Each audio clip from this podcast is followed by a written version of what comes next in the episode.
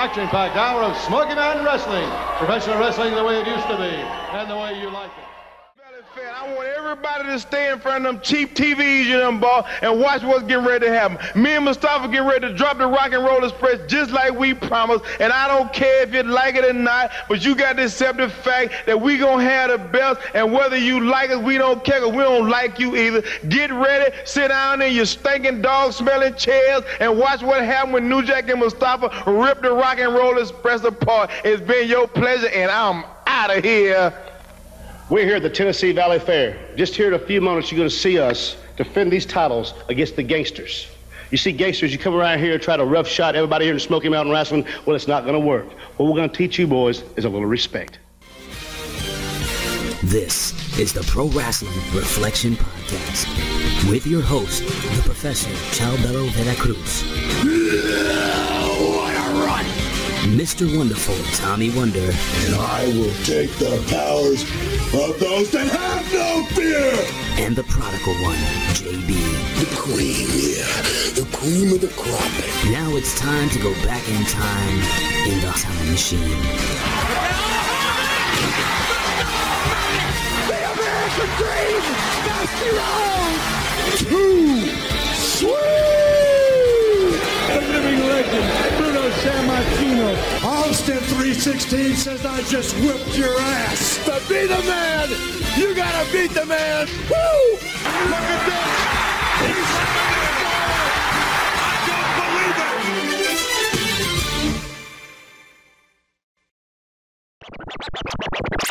Alright. Alright. Alright. Alright. I'm alright if you alright. I'll be better. Get some of that bass. You know what I'm saying? Alright. Quaking, body shaking, up attacking, brains are racking, rock talking, chuck rocking, flavor flavor, that's Davis. What's going on there, Reflectionites? What is going on there, Magnificent Seven? What is going on there, Elite Eight? What is going on there to the PWC Networkites? What is going on there to the big Vitoites out there? You know, there's so many I shout out. You know, Magnificent Seven, the Elite Eight, the Big Beetle brand, the PWC Network. I don't know what is going on, but we have a network of people. We have a family of people. We have reflection Reflectionites of all creeds, ages, sex orientations. It doesn't matter. We are so inclusive. We are the world. We are the future. We are the ones that make a brighter day for you and me. But neither here nor there, we welcome you to the PWR podcast. We welcome you to the Pro Wrestling Reflection podcast here at PW Hustle Networks at Podbean.com.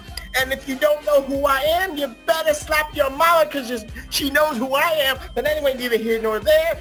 I am that man. I am that studly man. I am that magnanimous man. But most importantly, I am that glorious man. The only objective man in the IWC, YWC, the only obje- objective man in this political punditry, and the only objective man on this Podbean podcast platform. Your friend and mine. No, no, I am. It says it on the t-shirts. The only. That's what it says on PWS Networks at shopzone.com. The only objective man in this in this damn planet. The professor, Chabel Cruz.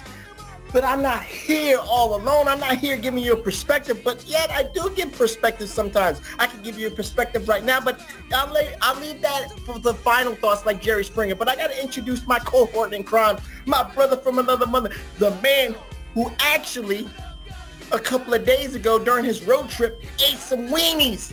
Yes, you heard it right. He ate weenies. You know, I don't know what I want to say here because I looked at the video.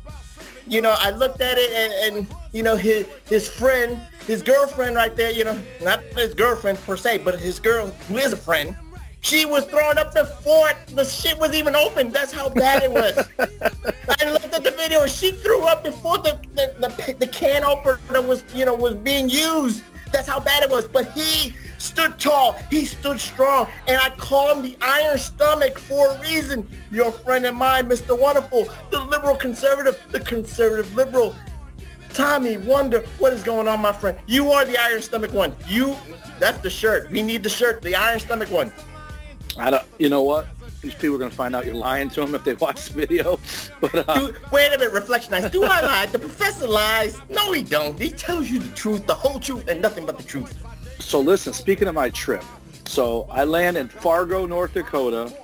On okay, so my big ass already doesn't fit on airplanes. So I fly from Detroit to Chicago. Thankfully, it's a 45 minute flight, uh, and there's two seats on either side of the aisle.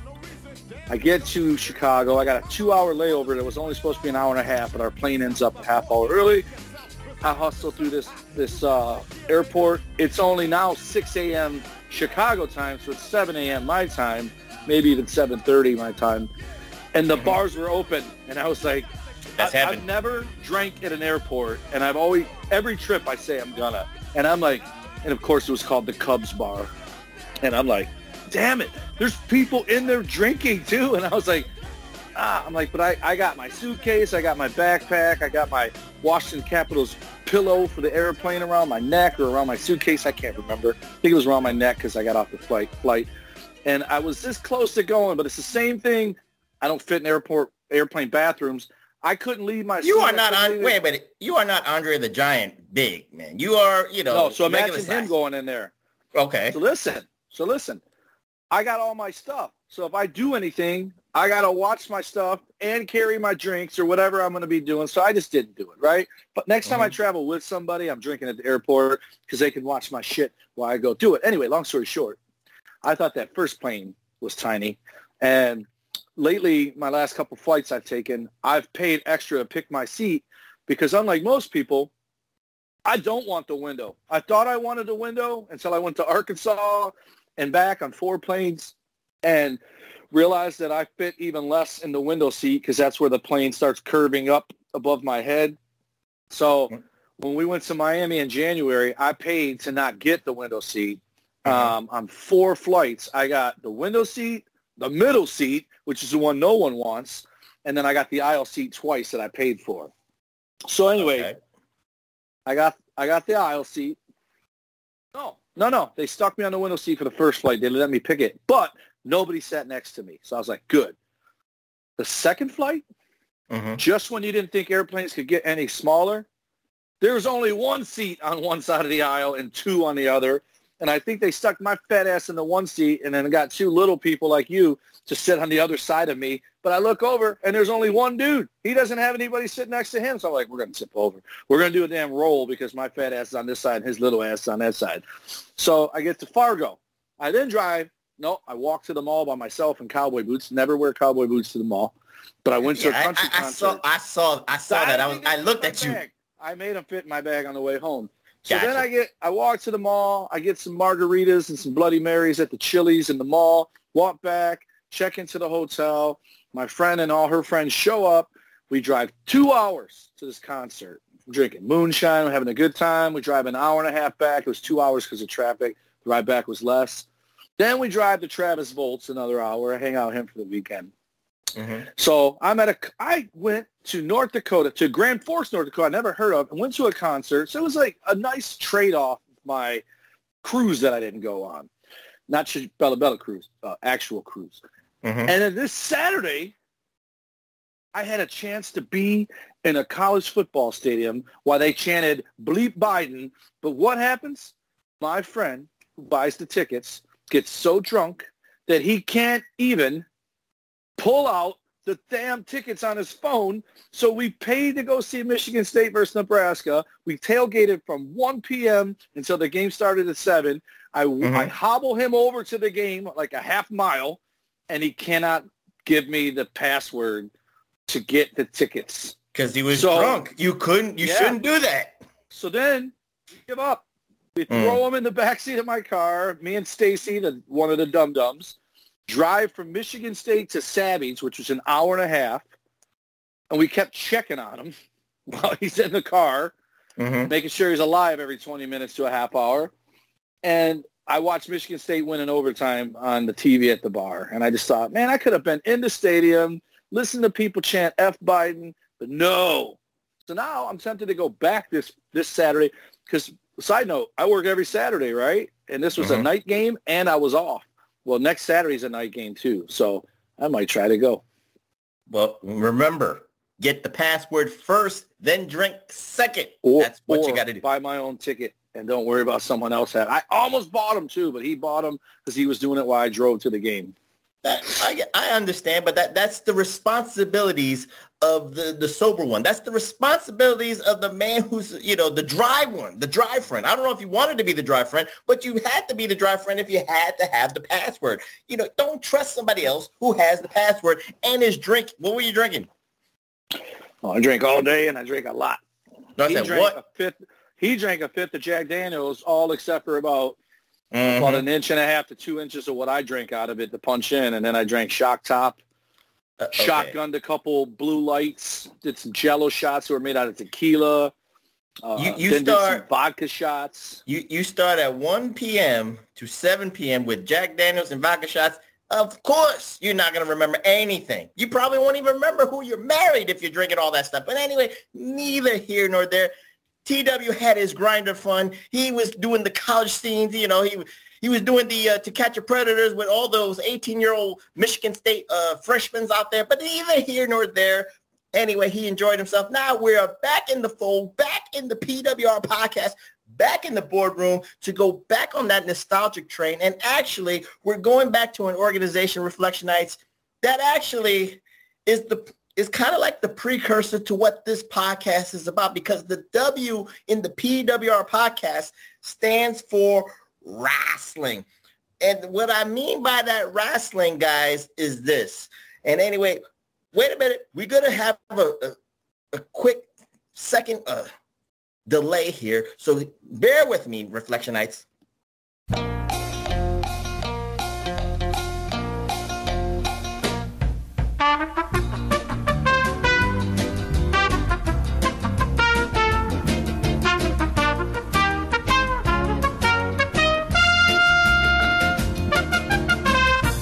You know what, Reflectionites, and we're back. We had a little bit of Biden technical difficulties. You know, I don't know what Biden is doing right now, but you know, even neither here nor there. I'm an independent, not a not a Republican, not a Democrat. But you know what? People say F Biden for a reason, but that's neither here nor there. But the PWR podcast, you know, our call letters. The W stands for wrestling. And we're paying tribute here, Reflectionites, to an organization that, you know, embarks the embodiment of the word wrestling. And we are going to be talking about Jim Cornette's brainchild here, Smoky Mountain Wrestling. You know, that little organization that could, the little engine that could, that lasted from 1991 to 1995, TW. And TW, before you get into the episode, episodic episode here of uh, the Smoky Mountain area, what are your fond memories of it? Because, you know, when you look at it, it was it was advertised as wrestling the way it should be. It was the classic wrestling that you grew grew up from.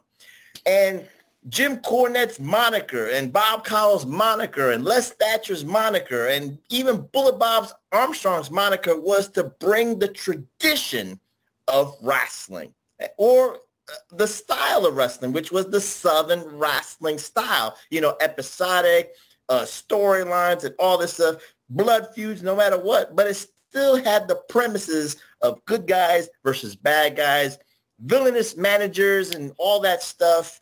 What say you, TW? Baby baby faces and heels. That's what it had. And and the actual Bob Caudle said wrestling the way it used to be, wrestling the way you like it. And mm-hmm. one thing that like there's a lot of names there. So my memories of it are strictly magazine because much like Ring of Honor in the in the mid to late 2000, you know, early 2000, 2010, I just couldn't find it on TV. And Smoky Mhm. Mountain was one of those things that I couldn't find, but I would read about it and it made you feel like it was another NWA, right? Like you got the Rock and Roll Express, the Fantastics are there, and then you also had new guys, and that's where Al Snow got his first big break. That's where D'Lo Brown got his first big break. So I guess from that standpoint, I didn't meet D'Lo in '94. I think I met him in '95, uh, but I had already been going down to Lima because I started going there when I was training in '94. So I might have met him late '94.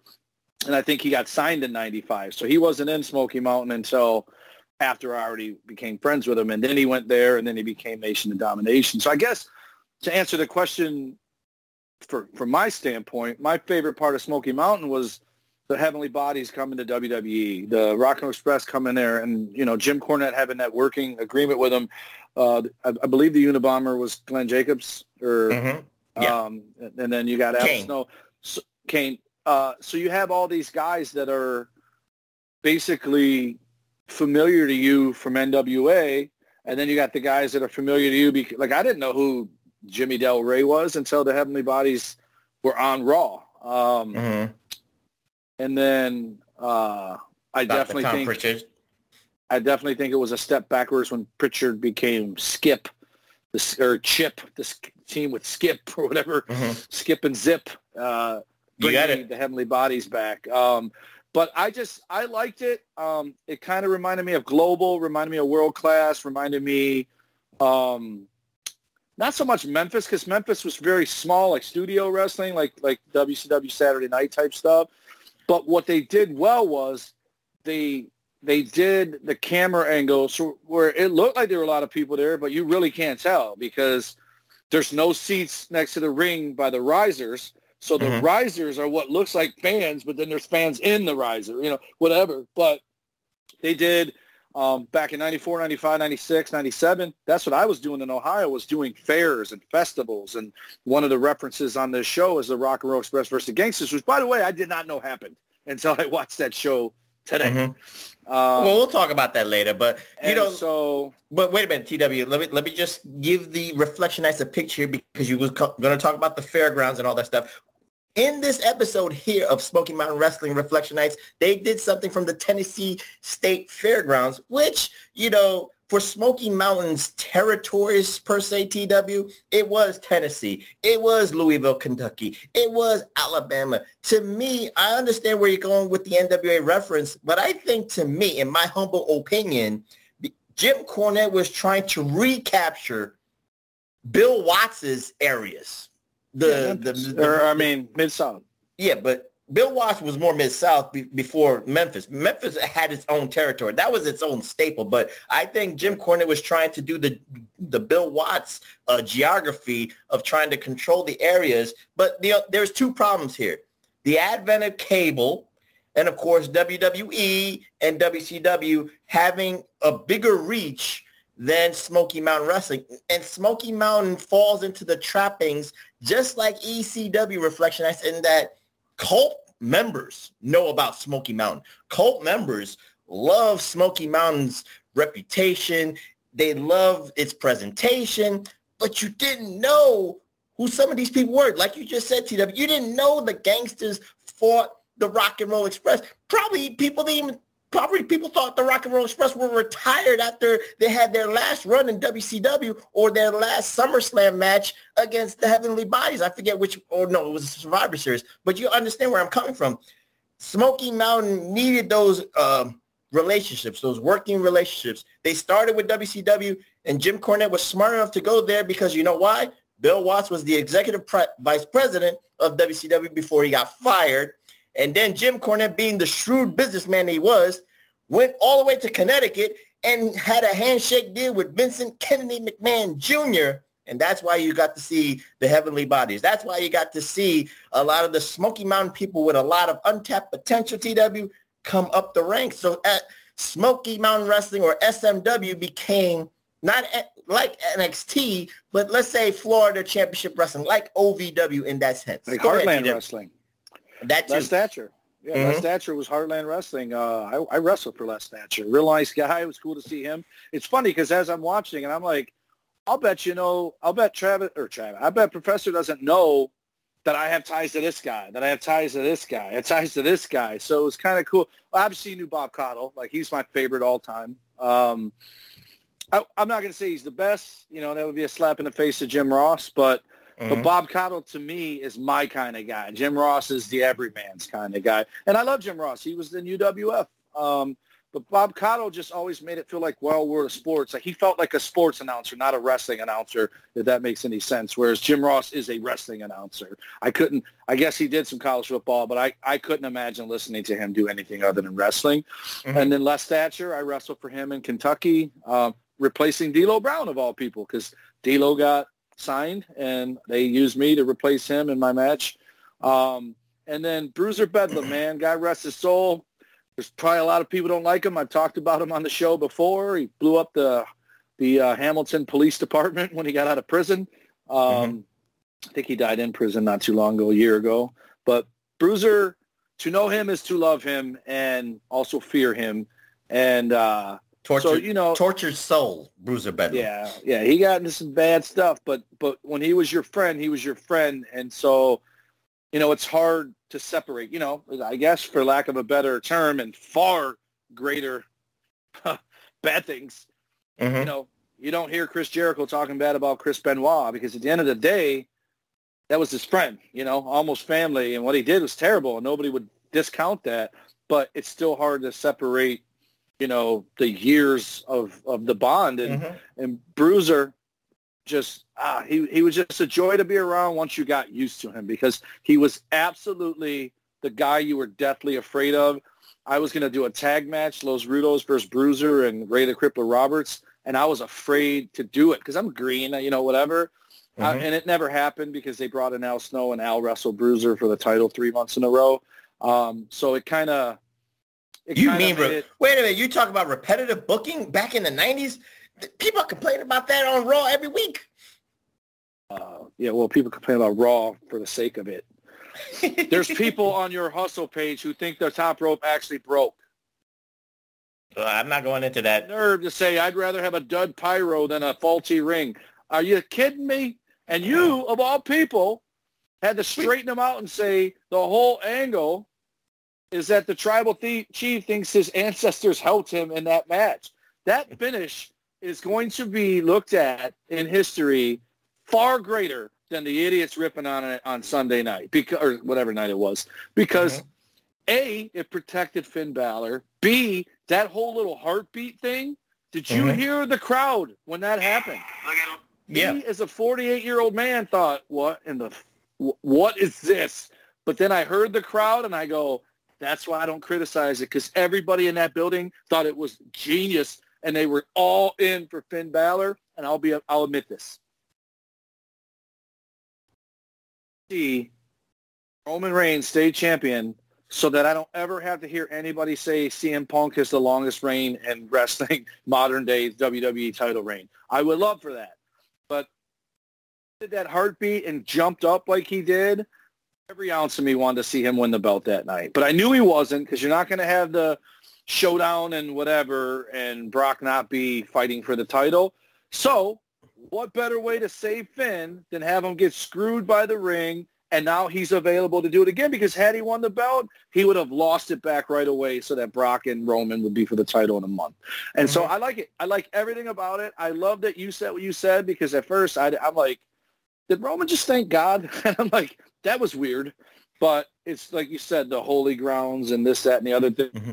thing. I actually saw someone on Twitter explain it too. And I just thought the more layers you get through that onion, the more that finish was. But by all means, tell me a 10-minute draw is way better when you get it first when everyone thinks it should have been last. You know, again, I just want to prove a point here, Reflectionites. You know, the past meets the present because everything is cyclical. Just like TW said, that Al Snow, what? Cyclical. No, cyclical. You said sickle cell. Oh boy, I did not say sickle cell. I said cyclical. But anyway, it is cyclical because everything is always repetitive. Everything always repeats itself. The traditions repeat itself. But anyway, neither here nor there. The formula, because it works. If it ain't broke, don't fix it. But anyway, TW, let's get into Smoky Mountain Wrestling here.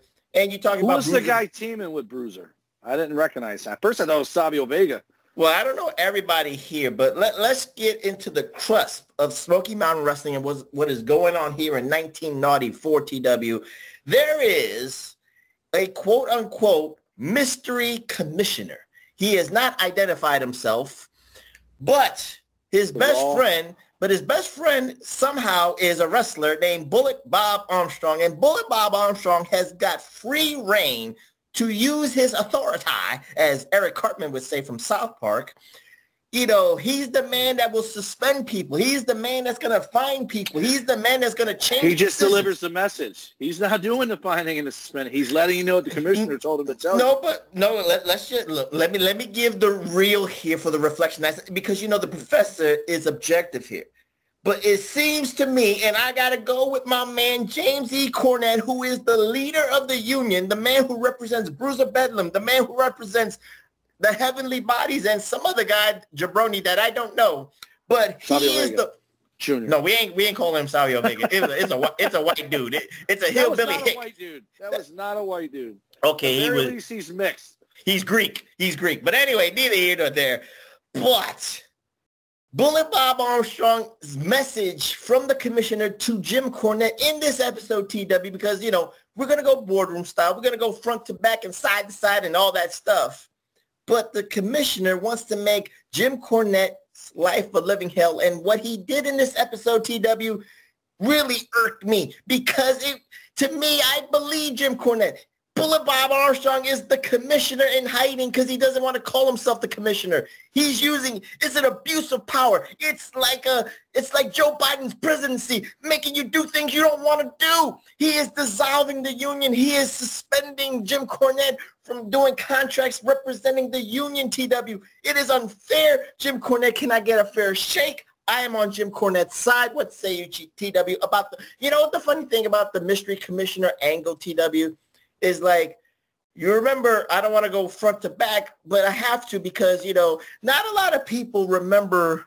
I know you wipe back to front. We know. No, no, but let's just go with the traditions of wrestling, TW. Like in sell. the, yes, I have to no sell that. But anyway, in the 80s and let's say early 90s, WWF authority figure was President Jack Tunney. In the NWA in the 80s, the, the authoritative figure was Jim Crockett because that was his, it was Jim Crockett Promotions. In the 90s, you know, we had a little bit of those commissioners here and there. We had the general managers like Gorilla Monsoon in WWF. Uh, we had Eric Bill Bischoff, Bill Watts in WCW. But to me, the commissioners, the general managers, all started in Memphis. It, it started in the territories of Jim Cornette, like the Smoky Mountains, with the with the general managers like uh, Jerry Jarrett, just like and Bill Watts in the UWF Mid South days. He put the reins in on those episodic. Yeah, but Jack. Tunney was the president of WWE forever. Like when Yeah, I started watching it, he was he didn't really throw that. He didn't right. He really wasn't throw he that did- power. He would read a statement in the Right. top corner. He was never That's really it. there. Yeah. It did mean something, but to me, TW, everything started in the South. This is one of those formulas that started to me in the South because the, the president or the general manager or that wrestler who, you know, has stake in the place, Who becomes a character? who becomes a, it becomes a big character. So, you know, with the mystery commissioner, it's all, and then, you know, the mystery commissioner here in this episodic episode, Reflectionites, kind of reminds you of Raw's um, anonymous GM, which was a computer. It was funny.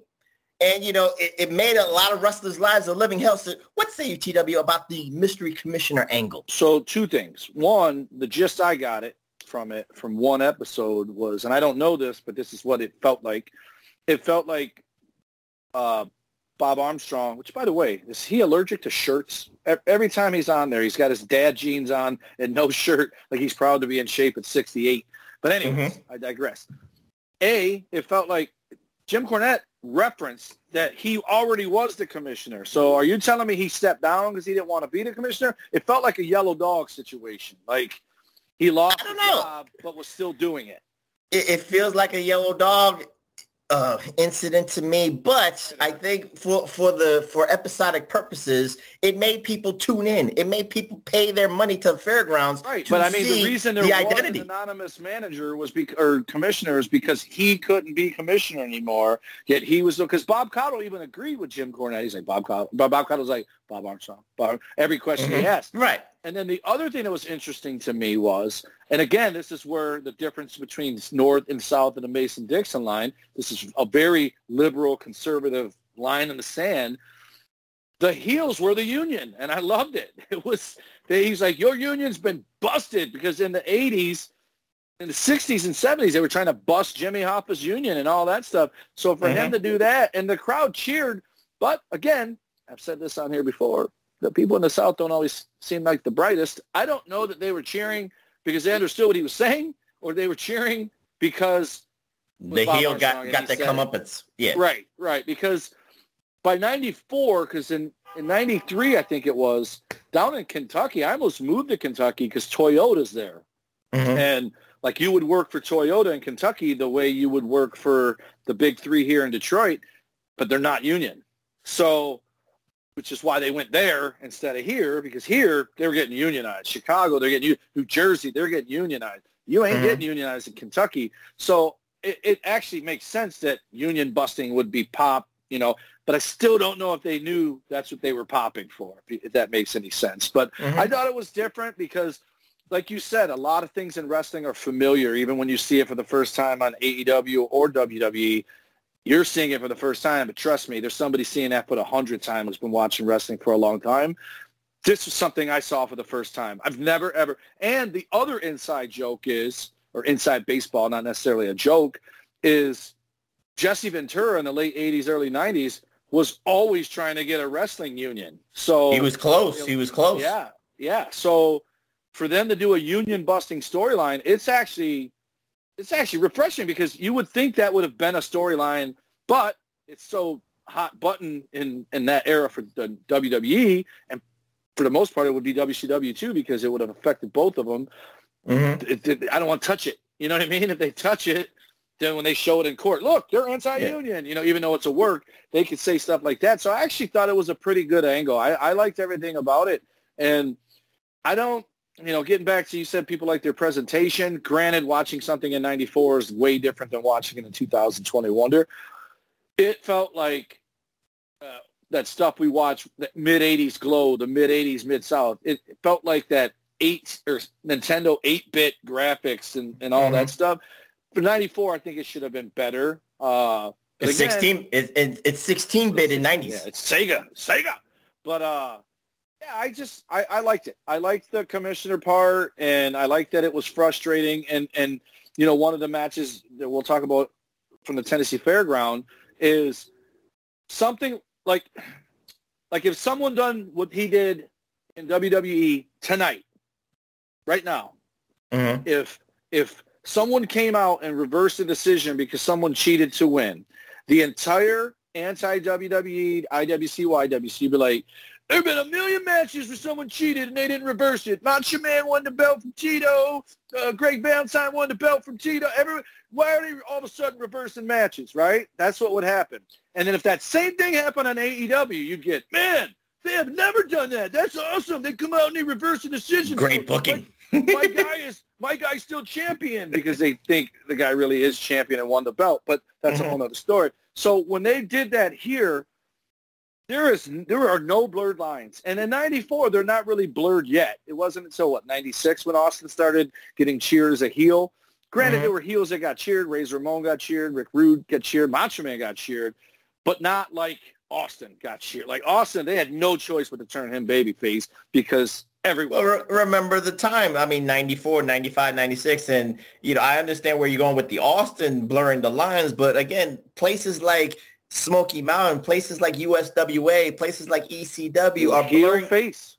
Yeah, they're blurring the lines of reality. And, you know, fun fact here, TW, you know, if you have a chance when you're on the crapper, Google USWA versus Smoky Mountain Wrestling and the face of Smoky Mountain is actually Bob Armstrong. He didn't say he's the commissioner, but he went on USWA TV to get, you know, to start a war with Jerry the King Lawler, and he's the face and he's the leader of, of Smoky Mountain. So that's why Jim Cornette comes on Smoky Mountain television and says the invisible commissioner is Bullet Bob Armstrong. So that that's just to me where it's, you know, you have to do these things in the indie scenes. You know, you have to have some kind of working relationship so you can exist, so you can pay the rent, so you can pay your, Right. you know, pay To for the next running. to keep running. And like you said, TW, you could, you didn't know where Smoky Mountain was, but again, Smoky Mountain was on Tennessee television, was on Alabama television. You know, it wasn't going to reach to the East Coast, and maybe. And I'll be honest, I don't think the East Coast was ready for Smoky Mountain Wrestling. We were ready for ECW because of that presentation, but I don't.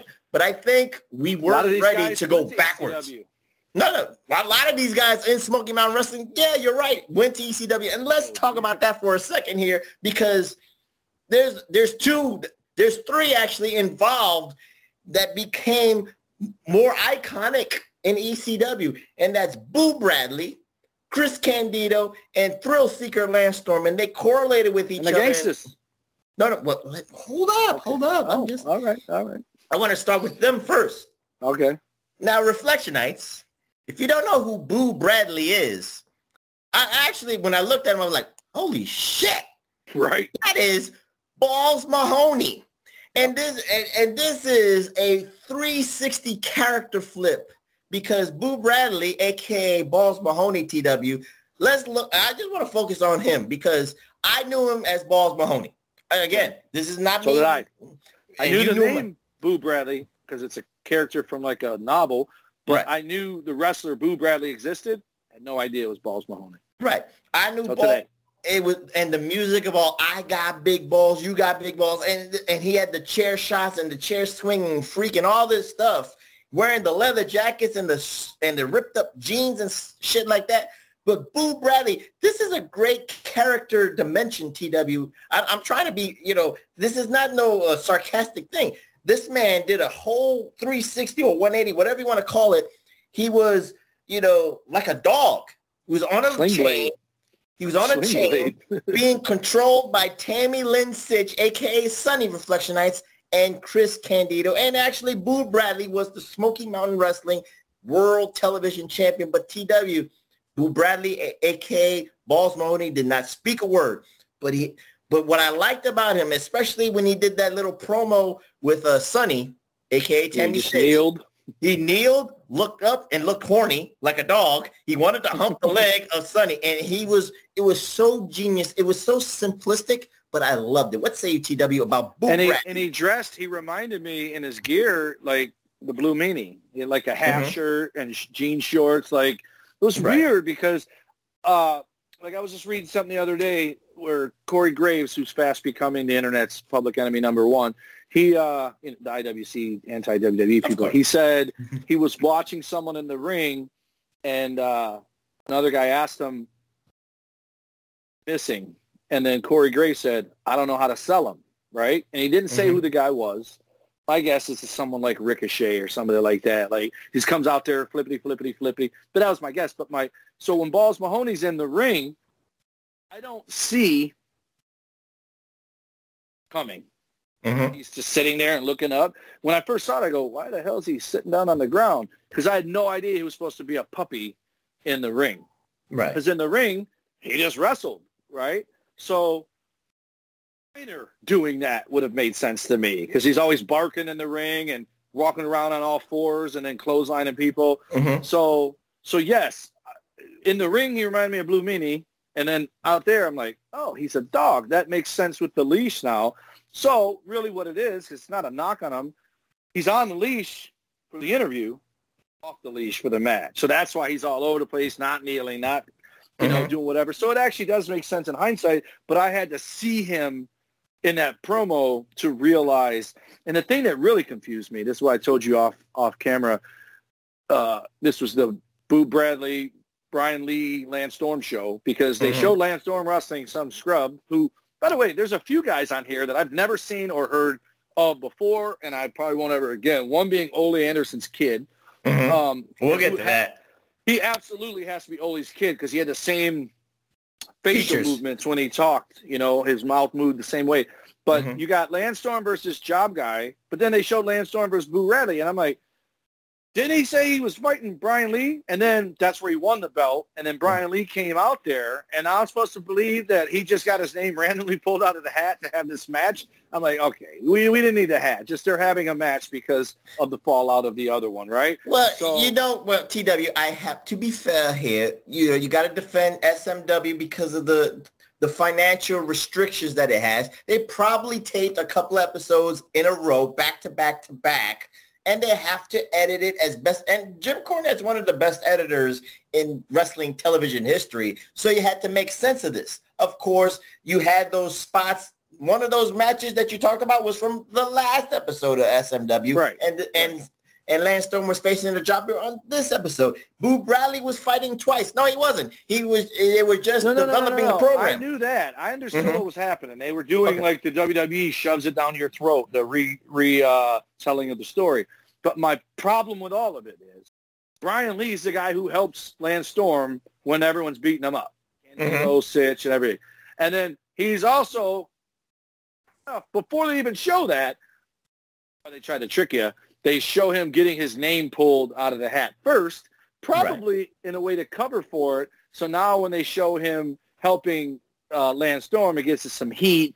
And but they don't ever say, "Oh, what a coincidence," because he just won the belt. So it, it would be weird that he got picked to fight him before he even had the belt. So it was all just it was it was whatever. But it is It was it is. cha- it was- It was chaotic.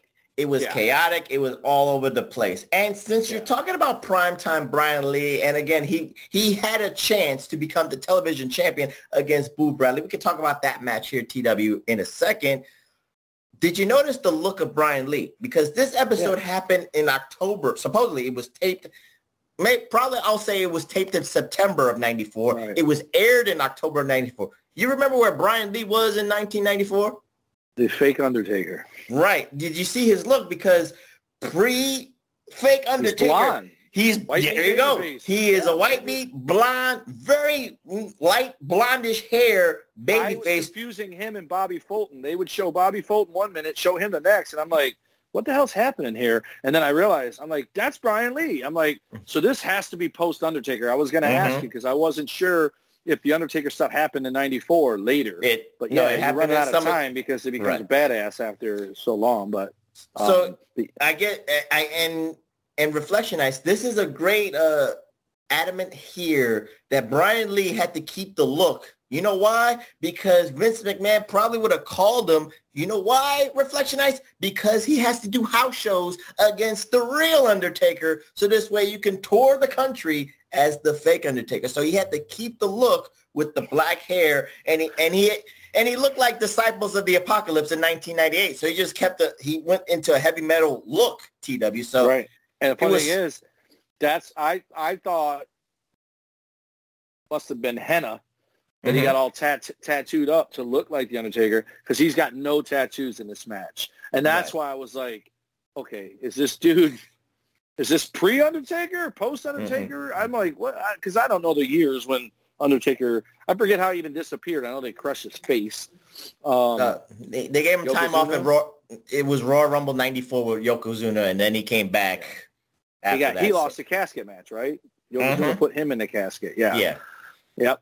So, but yeah, and the funny thing is, two things. A, when you're watching him in this match, and it's probably like you said, because he's wearing the DOA, he's got jeans on and like a biker vest. He's not wearing the Undertaker gimmick, Mhm. and his hair looks shorter, like like a little bit shorter, which easy remedy. You put uh, extensions in when you got to go back to being the Undertaker or whatever. And it Mhm. wasn't red; it was black versus the reddish whatever. But he looked little. He didn't look as big because when he was wrestling the Undertaker, he looked like I mean he was clearly shorter when they finally went face to face. But when he was gone and he was coming out being a fake Undertaker, there were plenty of people who thought it really was him. Like it was that close. Um, most of us knew it wasn't him, but the, the average person would turn on wrestling and go, "Hey, that's the Undertaker," because he wasn't. It wasn't like Bret Hart playing the Undertaker. He was taller than Bret, shorter than Mhm. Taker. So, so that's that. And then um, the tat, like I said, the tattoos, like it's it's nuts how just changing the outfit and putting and and the other thing is this dirty white was it dirty white boy he was fighting? No, he no, was it was face. it was Boo, it was Boo Bradley for the television right. championship. So, so Boo Bradley isn't really tall, but he's big. So that probably made him look smaller too, was that he was just in there with him. But it was just like, man, I wouldn't have looked at him and thought, it's going to be the guy. Just like I wouldn't have looked at Barry Windham and thought, hey, let's give him a buzz cut and paint his face like Sting and uh, have him have him come out as the fake Sting and have But him pin. but it's great camera work when you Yeah. can say, especially on the TV end, whoa, that that wa- I thought that was Sting, or oh, I thought that was the Undertaker. Now in the arena and the fairgrounds, you have to take a you have to squint, take a second look, so you can't really tell. But then you know, you you get bought. You know, you you you're, you're a mark. You're a mark. Yeah. When you when you get bought, and that's why you keep coming back for more. And when you look at this match, TW again, you talk about Boo Bradley. Like when you take the chains off of Boo Bradley, he's a different man.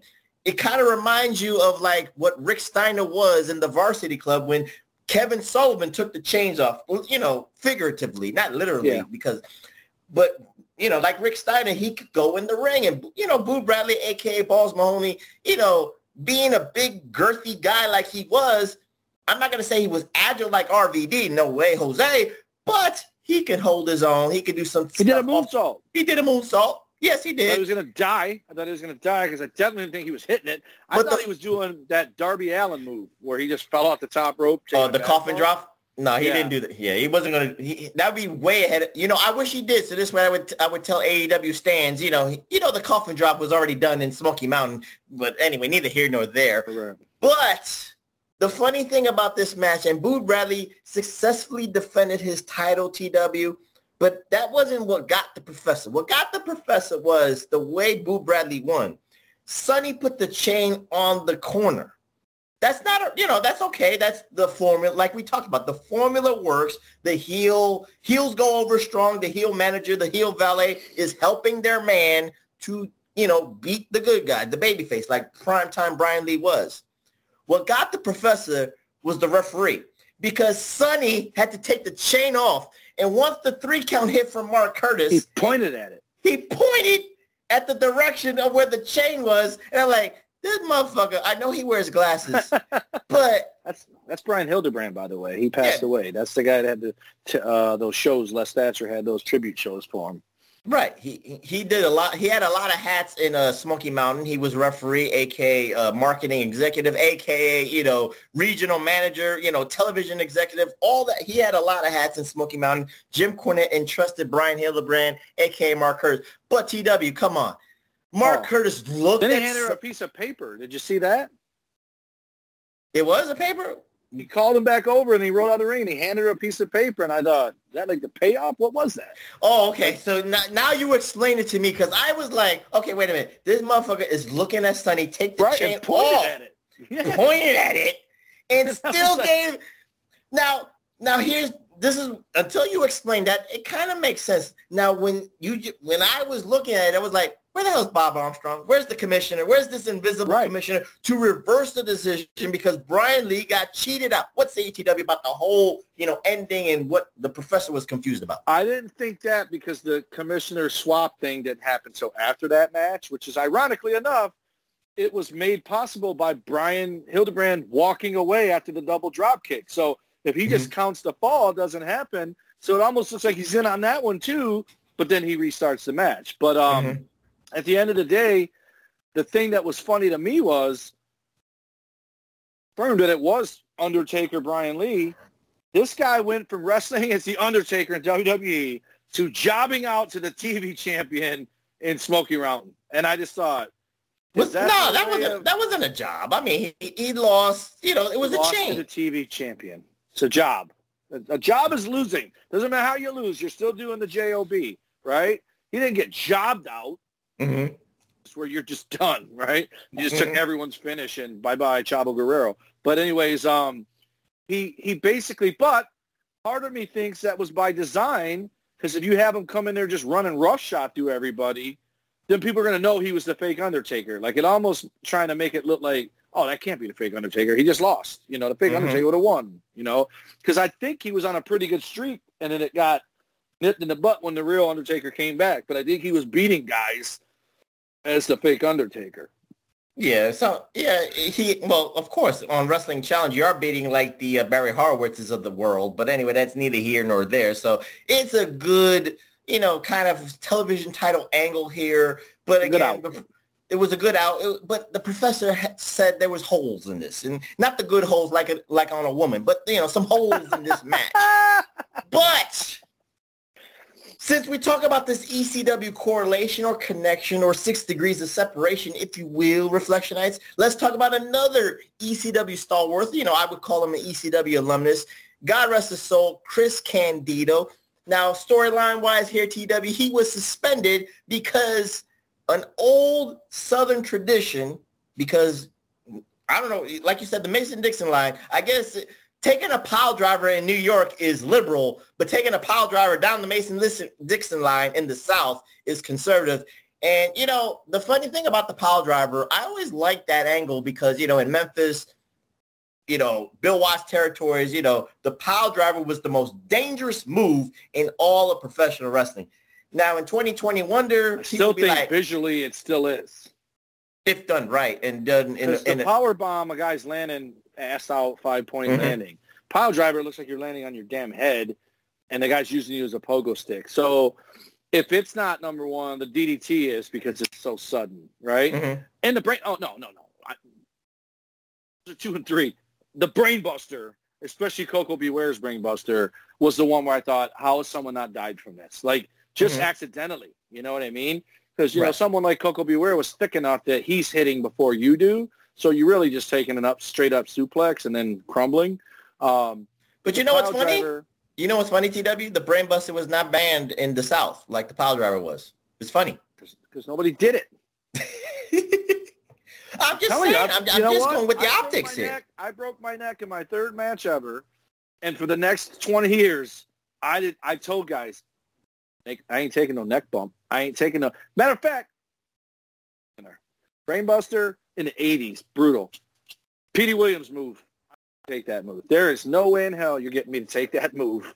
And now Oh, the Canadian Bliss Destroyer. Yeah. yeah. Not a damn. By the way, that move's named after the guy that trained us, Canadian Destroyer Doug Chevalier, passed away years ago. That's why Petey named that uh, move the Canadian Destroyer was as a dedication to Doug Chevalier. But that move, God bless him, no one's ever been hurt that I know of. Mhm. Uh, No.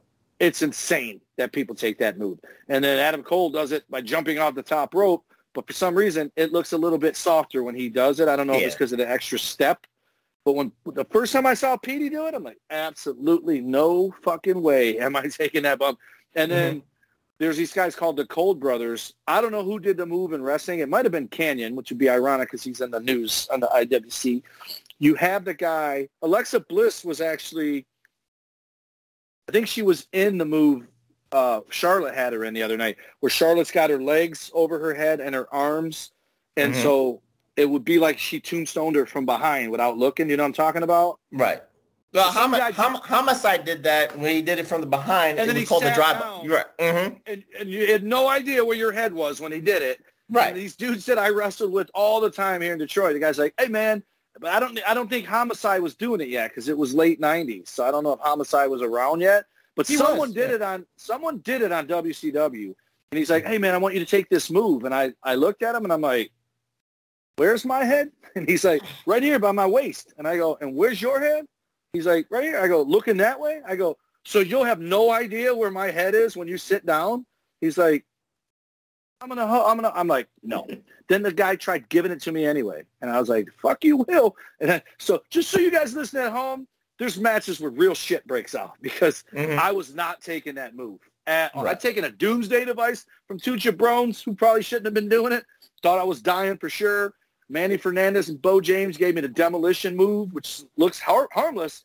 But when they're both mad at you when they give it to you, I literally said a prayer when Manny put me over his knee because I thought this is where I die or at least get paralyzed. And they took care of me. They were pros, man. We were mad at each other in the match, but they took care of me other than pinning me with his finger. But that's a whole nother story.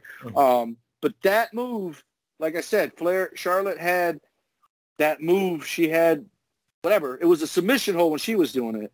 But picture her then just sitting down like she's pile Right. driving somebody. Not a chance. And I don't think I've ever seen anyone do it on TV. Uh, Mhm. Because you just said homicide did.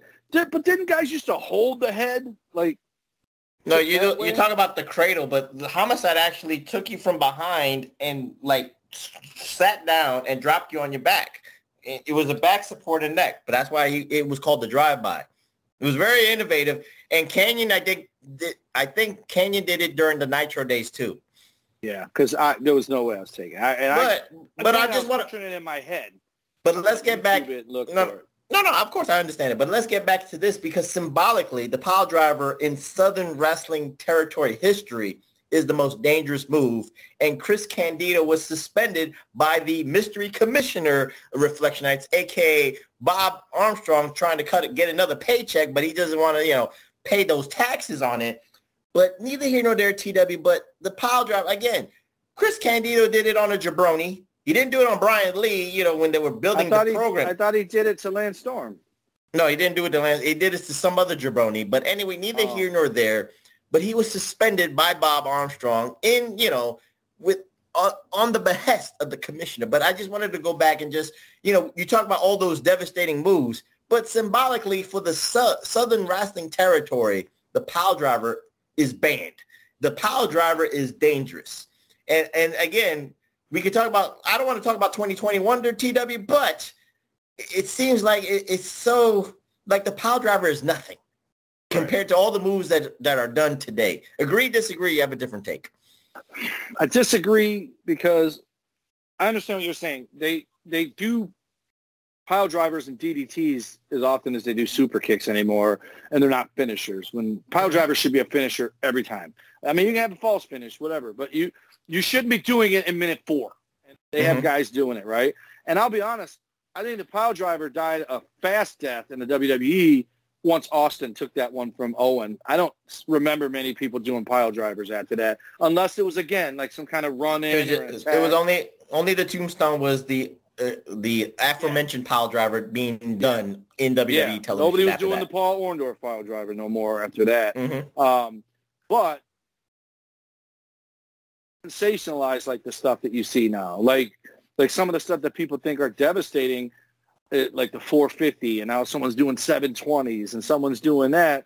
But really, it's not the impact that you pop for; it's the 17 flips before they even hit the ground. It's the um, execution now. It's just somebody, it has to. Some, somebody did a move, and I you're going to be shocked to hear this. I'm pretty sure it was AEW. Uh, I think it was the Lucha, the Penta, and the other guy just did oh, it. Rey Fenix, yes. Yeah, ran he did off the cage. Over, ju- no, no, this is not in the cage. He ran. He he does the he does the What's tightrope. guy's name? What's Charlotte's guy's name? Andrade. It's him. He mm-hmm. jumped on the rope, jumped okay. up, dove off, and after he dove, started rotating and landed mm-hmm. on a bunch of guys on the floor. And if it wasn't him, then it might have been NXT, somebody down there. Oh, you know what? It was. It was Rey Fenix. No, no, it was an NXT. Phantasmo, oh. whatever. What's that guy's name? Oh, you got it. El Hijo Phantasmo. But what's his Santos, name? Santos Escobar. Santos Escobar. He did. It, it was either him or, guy, but it was phenomenal because mm-hmm. it was like he just changed gears in the midair, like went a different okay. direction. And I thought, man, that was pretty damn cool. But uh, when did he do that? Impact? The drive-by? Was that Impact Wrestling? Who are you talking Homicide. about? Homicide. Homicide. No, he did that in Ring of Honor. He did it in the Indies. He did it oh, in Impact. Yeah, yeah. I thought he did it on Impact. no, he did it. He did it there. He did it there too. TW, you, you look like you're you're flustered here. You, are you looking at a hockey game on me?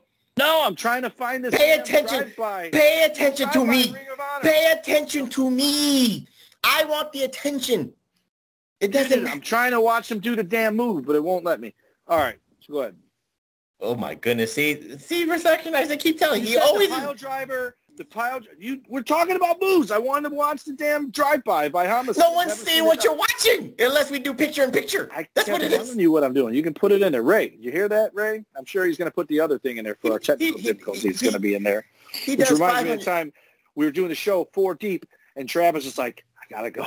I'm out. And he left for the same reason we had the technical difficulties for me. But anyways, to answer your question, I remember what you asked. Pile driver, yes. In modern day, I disagree with you because I think if someone was doing it, it would be done well and it would have prominence. But because no one's doing it and everyone's doing the flippy flips and all mm-hmm. that kind of stuff, I'll tell you, I'll tell you something that's actually um, Roderick Strong does it more than anybody, but I think Adam Cole does it. Um, I think Austin Aries might have done it.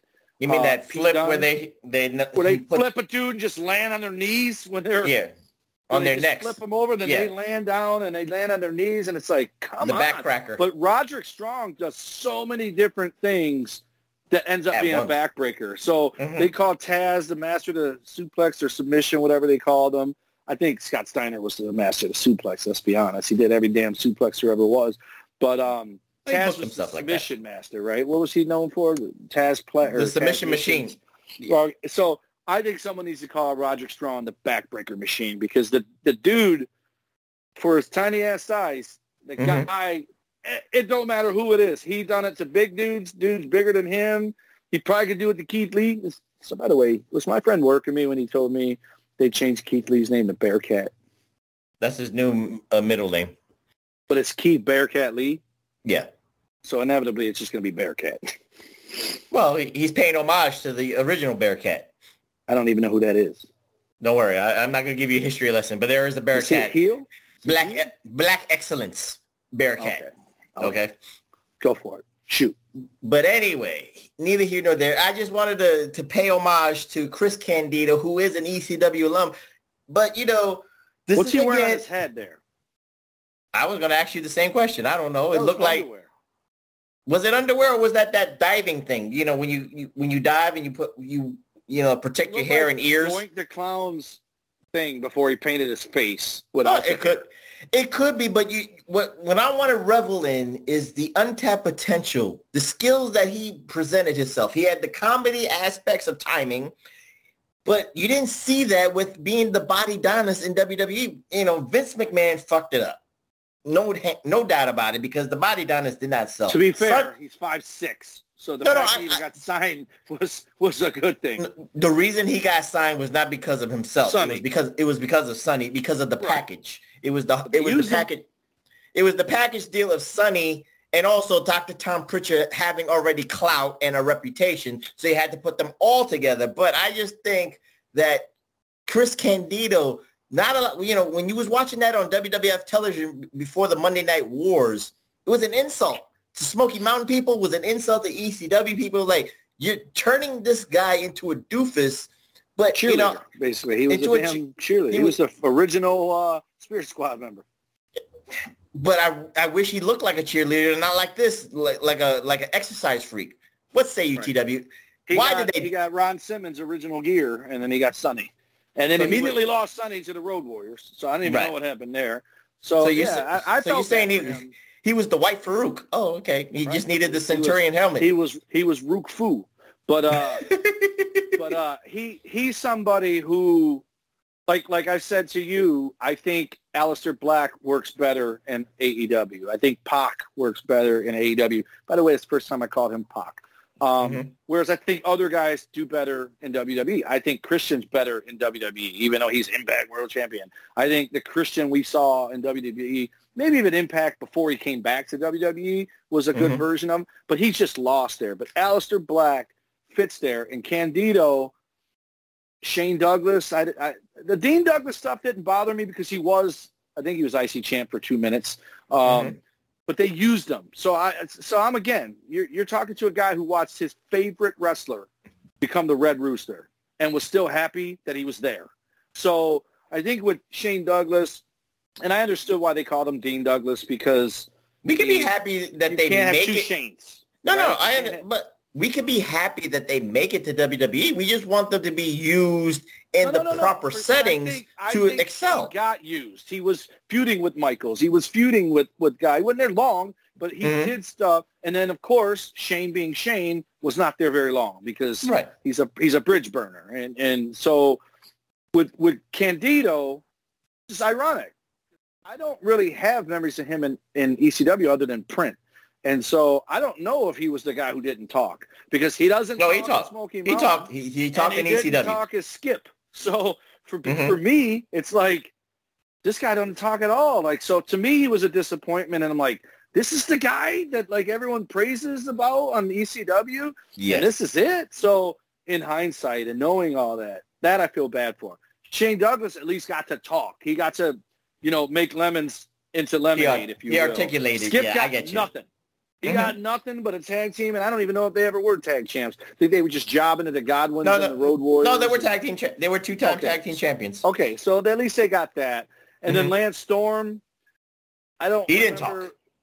Wasn't it WWE where he was like, "If I could be serious for a second, or was that Yeah. WCW? It no, that was WWE? that was that was that was Nitro in the in the waning days, and then he tried to take it to WWE, but then Austin buried him when he called him boring, and then that was it. Right. Well, then they did the whole angle where he was trying not to be boring, and he danced and did all that. But Right. yeah, but but I think Lance Hmm. Storm's another one of them fuckers on Twitter I can't stand. He's fucking whiny ass liberal Canadian. Uh, but I think he was a small fish in a big pond. I think he would have thrived in AEW. I think he did thrive in ECW for a reason. I think he would have thrived in Smokey if he would have stayed there long enough. But he was TV champ, right? Or that's I think ta- I think Smoky Mountain tag team champions, if I'm not mistaken, with I Chris Jericho. Boo Radley beat him for the TV title. That's what we were watching. no, no, no. You're asking me about his Oh. career. Uh, he might have No, been. no, the- So, but but that's what I mean. Like, you know what Lance Armstrong looked? Lance Armstrong, Lance Storm looked to me. He looked like he was trying to be Sting without makeup. He had that little stupid tail in the back, Mhm. the buzz cut. I hated the white boots with the kick pads over them. It, it made it look like they shouldn't be wearing white well, boots. But look- well, since we're talking about Lance Storm, look at it this way, TW. He was the tag team was called Thrill Seekers. His tag Right. team partner was Chris Jericho. They both well, Chris Jericho had the long flowing blonde hair. They were trying to be like the Rock and Roll Express for the nineties. Double Dragon, one blonde, that- one dark hair, one Yeah, hair, but one that too. hair. But I'm just saying, like you know, But- for the ladies. Go ahead. Big pop. Big pop for me, Lance Storm. And I almost went on Twitter and said, dude, I still don't like you, but I love the fact that you came to the ring to Danger, Danger, Rock America. I love it. It was awesome. And I thought Mhm. that has to be Jericho's doing. Was that their theme song as a team? I think so. Like two Canadian guys coming to Rock America. The Danger Danger's not a Canadian band, by the way. They're I think they're from Jersey. But uh, Okay. I I heard that come on and I'm like, what? The? I thought I was like one of five people that even knew this song. And I go, and he's coming because it wasn't a radio song. It was like the first or second song on the side B of the cassette. But Mhm. I popped for that. And and again, I respect Lance Storm as a wrestler. I, I just don't like his bitterness. And he seems to be another one of those guys. When I say whiny liberal, I'm just joking. But he's another one of those guys, when given a chance to bitch about WWE, he does. And to me, it comes across as sour grapes. That whole thing with Mickie James and that plastic bag that people still think they just toss her shit in a bag and threw it, who don't know the whole story. If you followed, if you look in, research the story, it wasn't her stuff like they cleared out her apartment. It was stuff from the lost and found when people leave stuff when they end the road and go back home and then come back. They keep it in a box. They're, she's lucky they even sent it back to her because someone, I can't remember if it was Summer Rae or somebody like that, they sent her Natalie Neidhart's gear because they thought it was hers. They're doing it to be nice. They didn't put it in a plastic bag to be assholes. They put it in a plastic bag so it was all together and didn't get lost. Then they just put the bag in a box and mailed it to her. So between you and I, I think Mhm. I said this on here before, she absolutely knew that it was not a fucking slight to her, but it paid off because by doing what she did, she's now the, oh, she's the rebel who put down WWE and got that guy fired, blah, blah, blah. Well, So in, the- in the day, pretty in sure the Lance days, Storm backed her up. but in the days when, just- but in the days of the dirt sheets, you know, for social media purposes, it's a good hot story, and people will make will draw to their Fake own story. conclusions. That's all it is. fake story, fake news, and she played them people just like Mhm. AEW every week says shit and gets those 13 year old kids that love it to ooh they say shit, and then Mhm. the next guy says it, and the next guy says it, then Well- this guy says it nine times. L- Let's Now go back to the WWE's positive. doing it. Let's go back to the wait, wait, wait, wait. Let's go back to the positive. Let's go back to the positive. Juvenile. Let's go back to the positives. All right. You Can- pop Candido for got da- signed.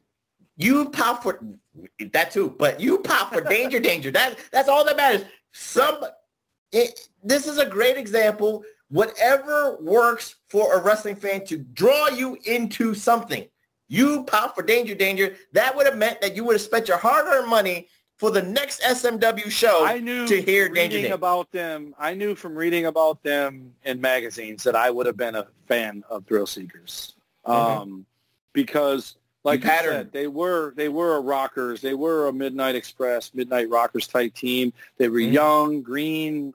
I didn't know green as a term back then. They were just young guys who were hungry. Um, I have been a Jericho fan since the day I saw him for the first time, and have been ever since. I, I, I like him. I don't like the bitter man that he's become these days. I listen to his podcast with Adam Cole. It's just one hour of him getting every shot at WWE that he can, which my buddy says he doesn't take shots at Vince. He takes shots at everything else and puts Vince over because he's not an idiot because he probably wants to go back there at some point. But I, I love Jericho. And if we're being fair, Lance, if you hear this, fair. To be fair. you are the Marty Jannetty of the Thrill Seekers. And I don't think anyone's going to argue that. But, well, being the Marty Jannetty is not an insult because if you look at, I follow Marty Jannetty on Facebook, and the Marty Jannetty Chronicles is Are you something not that familiar I with that term? No, no, I know Familiar the. with that term? No, I'm familiar with the term, but I want to give respect where respect is due for Marty Jannetty. Follow Marty Jannetty Chronicles on Facebook, TW, and you will see that That's he's an actual not. page? Yes. Well, it's not called the Marty Jannetty Chronicles. It's- I just follow lost him. my title to Marty Jannetty, and he's got 5,000 friends, so he can't accept my damn friend request because he's still sitting there in limbo. Um, and then one day I saw he lost 10 friends, so I'm like, dude, accept my shit. And he didn't even respond to me, the bastard. Because Gave me the stiffest super kick I've ever taken. because you keep saying that someone is the Marty Jannetty of a tag team, they won't accept your friend request. But neither here nor there. Wouldn't Let- you be happy? See, he might be the Marty Jannetty of the Rockers, but he is a damn thing. He will Mhm. live on forever, years from now. Christopher will- Daniels, your buddy Frankie Kazarian is the Marty Jannetty of your tag team. So That is, that is true.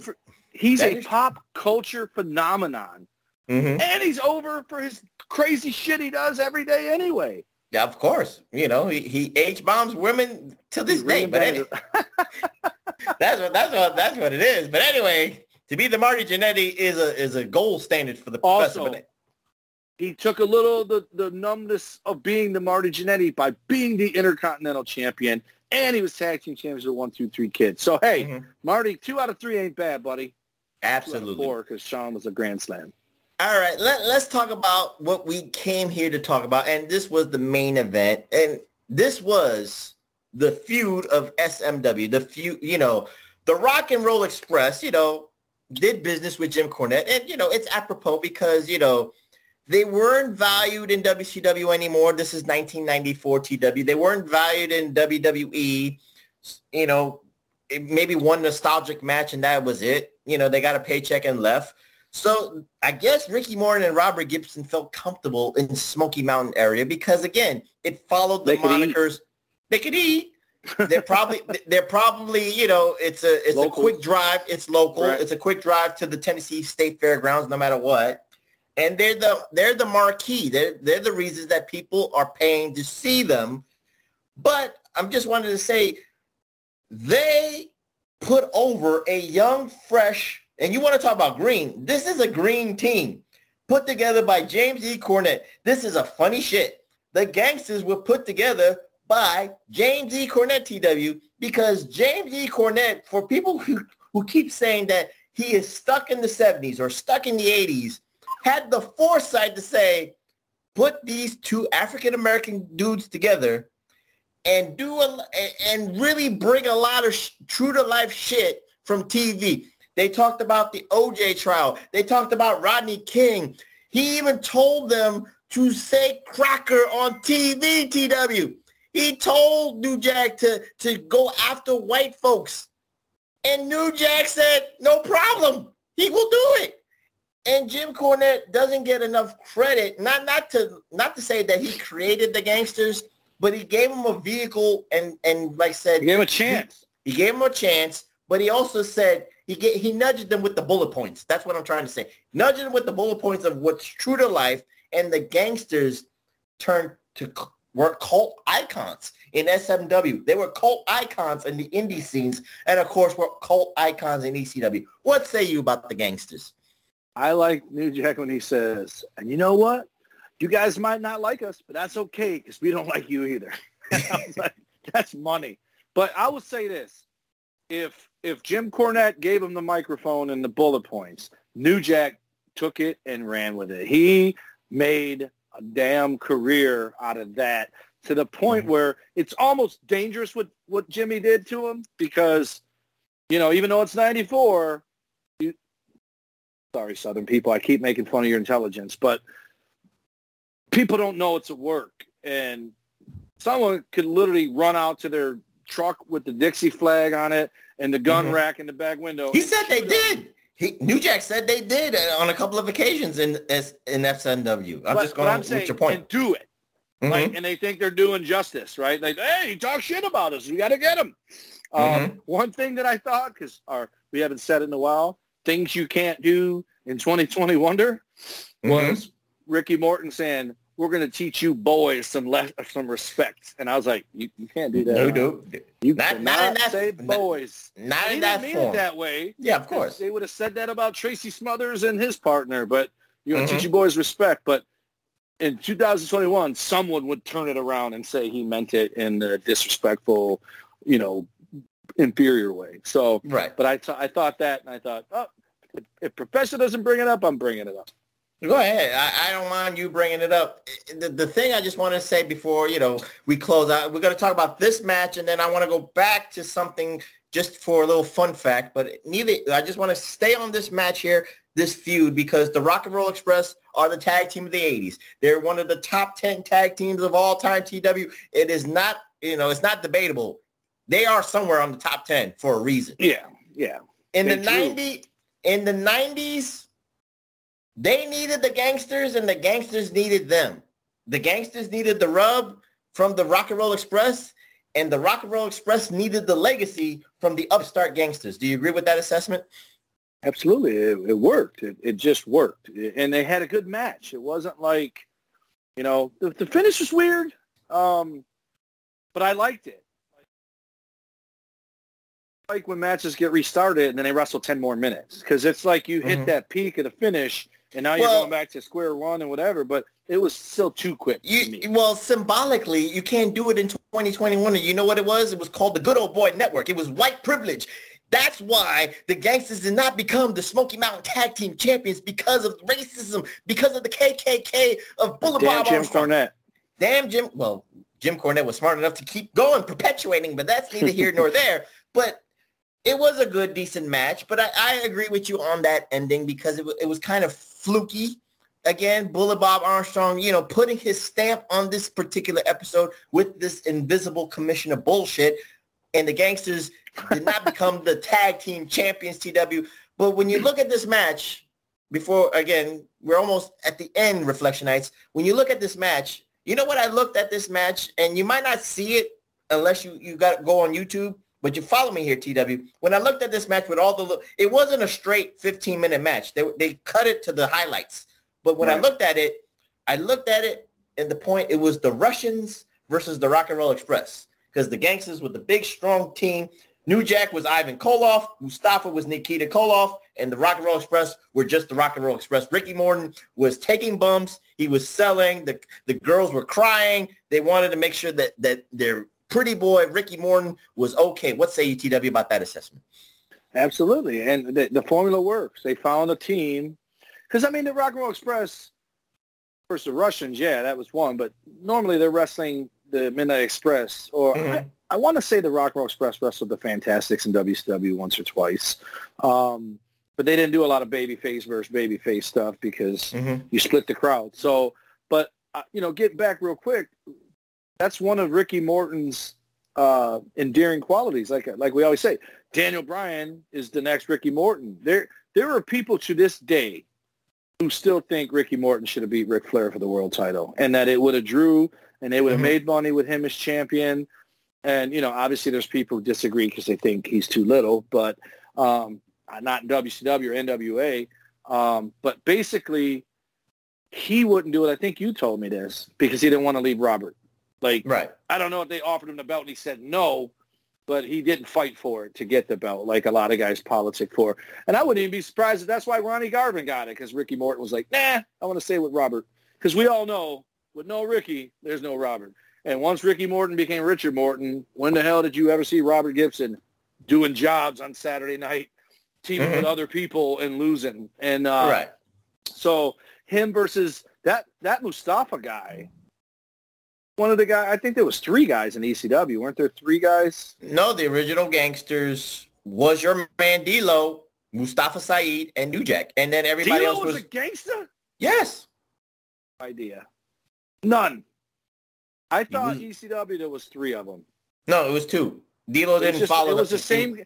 It was. was the same two. It was him the whole time. Mhm. It was New? Jack and, and Mustafa Saeed. Did And he the, just leave? Did he the just leave the business? I yeah, probably just he he retired quietly into the night and did his own thing, and then let New Jack do what he wanted to do. But the original Gangstas, wrestling wise, in SMW was D'Lo Brown because he took all the heat and the bumps. Mustafa Saeed was the was the muscle, and New Jack was the heater with the mouth. That's the original Gangstas, and then you had like four jobber guys, indie jobber guys, wearing like being security. No, no, PG-13? No. It was just it was guys I don't know. I, I no. yeah, I know, I know what I was with the nation. yeah, but just sitting no, they they didn't. But those guys didn't talk in SMW. I don't Oh. know their names. That's what it was. I wish they were they were PG thirteen light, but they, they were they because then it would have been too comical. And Jim Cornette didn't want comical. He wanted realness. Wanted. So that's what He wanted the heat. So Yeah. when I look when that's why I said I looked at this match and I said the Russians because he reminded me of Crusher Mustafa reminded me of Crusher Khrushchev or Nikita Koloff. And of course, Right. you know, no disrespect to Ivan Koloff, but New Jack reminded me of Ivan Koloff because, you know, he was the, the little man here. But it, Right. it was a decent match for the times here. And before we go, TW, you actually harped on it a little bit, but I just wanted to say there was a vignette of a of a of a fourth generation coming to SMW. His name was Bryant Anderson. And fun fact for a lot of reflectionites, Ole Anderson did that promo. You know where he did it? His basement. No, he did it across the street from the WCW power plant because at that point he got fired from WCW and he was supposed to do something with Jim Cornette. Jim Cornette said, "Can you tape something?" Because I needed some promo time with Brian Anderson. He was gonna he was gonna do something with Smoky Mountain under you know while Ole was under the uh, contract of WCW. WCW said no, you can't do it. It's either nix the the Smoky Mountain relationship with Jim Cornette or get fired. You know what Ole did? He said, "Fuck it, I quit." But before he quit, he took a microphone from the WCW power plant and cut the Oh, promo cut the- to int- he had a to- mic, yeah. Right. To cut the promo to introduce Smoky Mountain Wrestling fans to Brian Anderson from the parking lot of the WCW power plant. I just wanted to bring that fun fact out. Whatever happened to his kid? I was, you know, I, I like to do this. 1994 for me does Mhm. not feel like it was 25 years ago, right? Yeah, At it don't feel like it to me. 27 years ago. Mhm. 21. It just, it feels like yesterday. And then when you watch stuff like that on the TV and it's so old looking, you're like, damn. And then I did the math. I'm like, I hear Ole's not in good shape because of diabetes or whatever. Um, He's in a wheelchair. He's he's got to be 80 years old because he's damn near 50 there, if not Mm. already in his 50s, and it's 27 years ago. And then you got that Bryant guy. I'm looking at him. I'm like, even if he's only 20, he's Mhm. 55 years old. Like, I'm like, wow. Because 94, I'm 21. Mm-hmm. Yeah, 27 years later, I'm 48 years old. So, well, actually, yeah. So he's not 54. That was terrible math. But he So- looked like he was. He's so you college. never- He's at least 22, 23 years old. You never you never crossed paths with Brian Anderson in the Indies. I never heard of him until I watched that promo. I'm that serious. And the I'm irony is his last name, his first name is my last name, and I've never heard of him. But I did. Just side note, I watched a link from the Hustle page for um, MLW had some YouTube show recently, and the Von Yeah. Erich kids were on there in a Mhm. bunkhouse match against I don't know who they wrestled. I can't. Fi- the Filthy Lawlor. Yeah, team team filthy or whatever, Mm-hmm. whatever. Yeah. Um, do they wear the boots and I mean the jeans and stuff like that all the time, or do they wear gear? No, they wear Do they dress like that? They dress like that for the match. yeah, for the bunkhouse they wore jeans, but they So but they wear. MLW is just on YouTube then. It's supposed to be on Vice. Uh, now it was on beIN Sports. I don't know their TV uh, partnership right now. Yeah. So I saw that and I and that Tom Lawlor, Lawlor I feel like his window passed, right? Like, like I think Matt Riddle took his spot because he was the MMA guy who became a wrestler and was doing good, but he, he just, I don't know if it was. No, he, he no. Timothy Thatcher took Tom Lawlor's spot, not not Matt Riddle. To me, the way I, I see the presentation, it was more Timothy Thatcher on NXT than uh than Matt Riddle. Oh, the guy that teams with uh Tommaso Ciampa. Mm-hmm. If you really look at it, because Thatcher was in MLW at that time with Law with Tom Oh. Tom Lawlor. Oh, I didn't know that. Was that his name Mhm. too? Timothy Thatcher, yeah. He, He got he to brought keep his his name. name. Well, Wow. you know, for NXT purposes, and then he'll, He'll be, be- Tim. He'll be Cat Beer. Cat Yeah, Beer just be Thatcher. He'll be Thatcher toothless. Bear. He'll be toothless Timmy on the on the main roster. Isn't that what? Isn't that what Ciampa called him? Was Toothless Timmy when they were talking? Yeah, but Vince will will brand it as toothless Timmy. But anyway, neither here nor there. I just wanted to I got bring news that. for you. He ain't getting called up. Just so you know. We don't know, but anyway, I just wanted to bring that fun fact that you oh, never met Brian Anderson. story. You never met Brian Anderson, but Brian Anderson and Ole Anderson did a promo outside the WCW power plant as an FU to WCW, so Maybe he can bring. happened. Maybe he got blackballed for doing that, man. I swear, I never heard of him. You know what? You probably are right because if that promo blackballed him from WCW, because there were still years left. Yeah, six. You know, before six Seven. years left, seven years left before they went out of business. He did not come He could back have been to Goldberg. right. He could. well, I don't know about that, but neither here nor there. And he did, and of course, he was not going to WWE with Vince McMahon because he hated Vince McMahon, and Vince McMahon hates Ole Anderson. Yeah, yeah. So, and, and of course, in the Hall of Fame, Ole Anderson's not in the Hall of Fame. That that, Right. that horseman, his horseman Neither is class. Luger. It's it's the Windham version. Yeah, it's the Windham version. So that that Yeah. that shows that if you don't do business with Vince McMahon, you will be blackballed forever. But that Is is, Sid, is Sid in the Hall of Fame? no. Damn. I gotta do a it. petition to get Sid and Lex in the Hall of Fame, damn it. Again, if they don't do business, that's what I I Lex agree with you. For him. I He's their health ambassador. again, well, maybe next year because of doing that. Not this year, maybe next year. But anyway, Reflectionites, that is the episodic episode of the PWR podcast here at the PWSL Networks at podbean.com. We hope you enjoyed this nostalgic ride through Smoky Mountain Wrestling. We went everywhere, we went front to back, side to side, and we try to get everything You white back to front. no, I, I go side to side and I circle it around once or twice. But anyway, neither here nor there. We hope you enjoyed this episodic episode. And next week, TW, we're going to go another episodic episode. And since, you know, you felt old watching this 1994 SMW, I want you to feel old again by watching an old mid-90s ECW. So I'm going to find one for you. And we're going to enjoy. I want to throw my hat in the ring, even though we just did Smoky Mountain. We don't have to do it anytime soon. However, you're Mm-hmm. to be surprised because I know this some bitch is going to end up being a couple hours long. Actually, four. No, Okay. yeah, four. We can just do it boardroom style. Okay. They did an advertisement for Night of Legends for Mhm. Smoky Oh, Mountain. you want to do show. Smoky Mount, the Night of Legends one? Night of Legends, yeah, and just to watch it because, like I said, I I would have watched Smoky Mountain just like I would have watched Ring of Honor. Now I try to watch Ring of Honor because I can because I got Sling TV and it's unwatchable with no fans. Absolutely unwatchable. I don't know who their commentating team is, but they're also garbage. But uh, the matches, uh, I kind of liked it. That one dude, uh, Silas is his name, I think. Uh, Silas Young. Silas.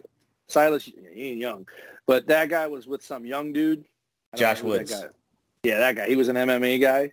Mm-hmm. I, I like Josh Woods. Um, It's that it's the it's the grittiness of Ring of Honor that brings you back to watching the grittiness of Smoky Mountain and the grittiness of ECW. Yeah. But But let's need end. fans. Why don't they have fans? Why does Impact not have fans? Why? Why does WWE? Impact has fans now. They do Impact, have fans yeah, now. they brought them back. Baltimore ha- has strict COVID protocols, and Ring of Honor just doesn't want to do it because Oh, they oh, they're work on in Baltimore. Yeah, they're, they're only doing shows in Baltimore right now. So, and uh, Sinclair is like, Chicago based. no, no, they're Baltimore based, but Sinclair owns them, so they can they can afford not to do anything with fans Right. because Sinclair owns almost the whole United States with syndication. But anyway, It's like Ted Turner paying the WCW guys to Time Warner, not WCW. There you go. Anyway, let's end this TW. Give out those social medias, uh, hashtags and grinders and dum dum duos and all that stuff so we can get out of here.